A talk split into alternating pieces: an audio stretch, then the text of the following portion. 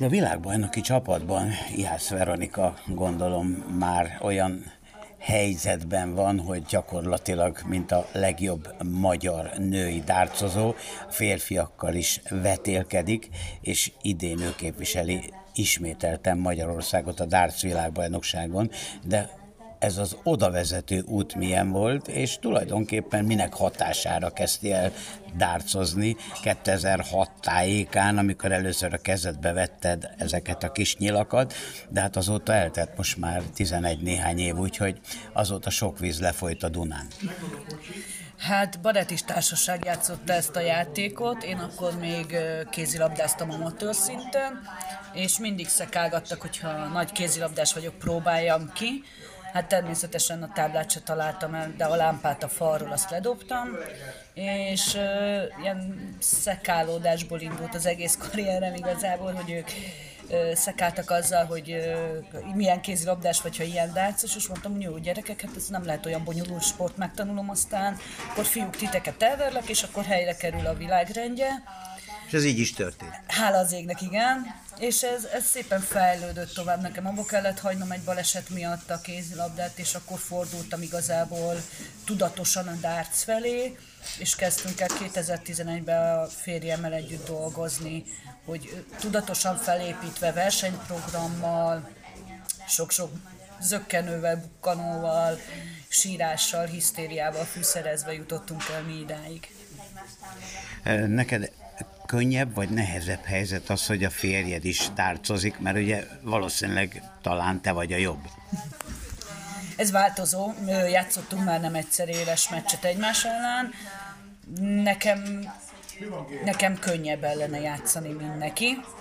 De az, hogy ő is látszik, az hol könnyebb, hol nehezebb. Tehát ha összeegyeztetni a kettőnk versenyprogramját, sokkal nehezebb, de viszont az ilyen hisztiket és uh, kiakadásokat sokkal jobban tudja tolerálni, meg azt, hogy mondjuk uh, sűrűn járok külföldre. E, tulajdonképpen a darts az sokak számára, míg ki nem próbálják a versenyszintet, azt mondják, hogy egy nagyon jó kis házibuli történet, valójában így is van, csak olyan, mint a sakk, sakkozni is lehet játékosan, meg lehet versenyszerűen, most a darts is talán ilyen. Így van, tehát versenyezni az nagyon nehéz. Tehát a felkészülés, az időzítés, főleg ha az eredményt is akarja az ember. Egy buli meccset csak oda megyünk, esetleg még iszogatunk, mindenki jól érzi magát, és lesz, ami lesz, mindegy az eredmény.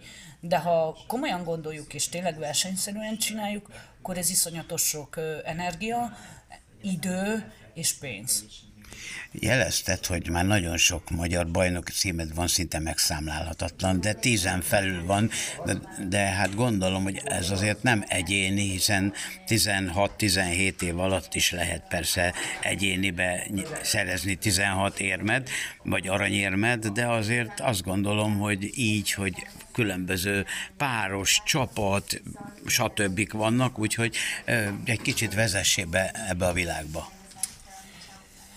Ugye ennek a sportnak két szakága van, van a soft, amit darts gépekkel játszunk, ahol nem kell számolni, beprogramozzuk és szépen levezényli a játékot, nekünk kvázi csak dobni kell, és van a, a steel, amire most a világbajnokság keretén belül is megyek, ahol viszont kell író, kell felbeszámolás, egyeneságos, tehát csak egy életünk van, nem, ha kikapunk, akkor vége a meccsnek, és ugye ebből van egyéni páros, csapat, férfi, női, tehát rengeteg megoldás van, hogy az ember magyar bajnok legyen, és én kipróbáltam mindent.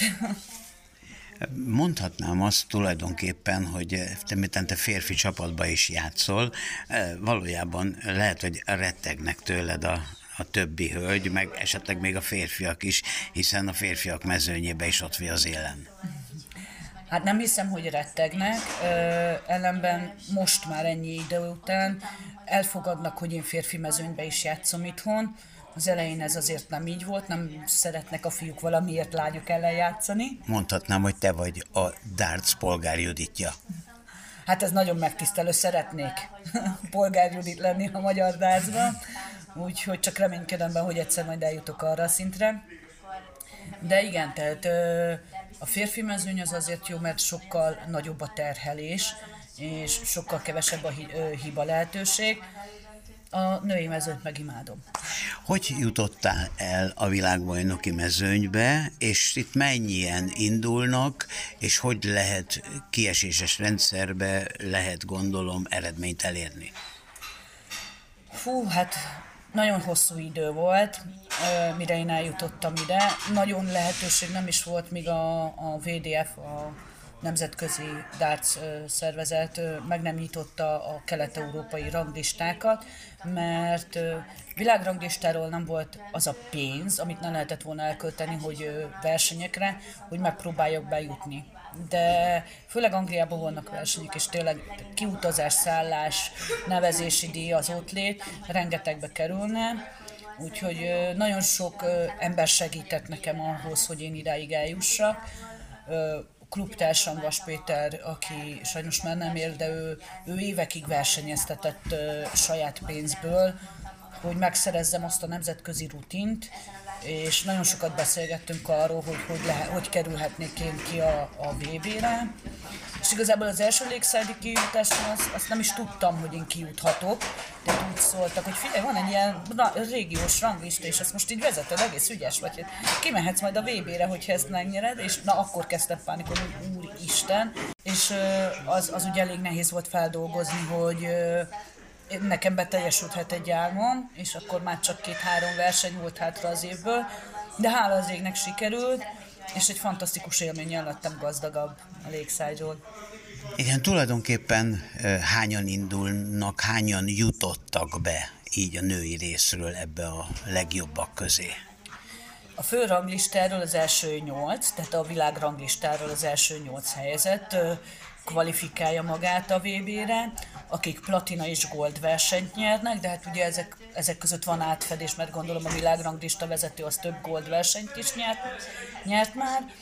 E, akkor a régiók győztesei csak egy, tehát a, mindig a, az első helyzet, nem kettő jut ki, mind a férfiaknál, és ez szépen így töltődik fel, hogy velő régióvezető is, meg mondjuk Goldot is nyert, akkor ugye szabadulnak fel a helyek, és akkor így ö, alapjában így jön össze a legjobb 24 játékos.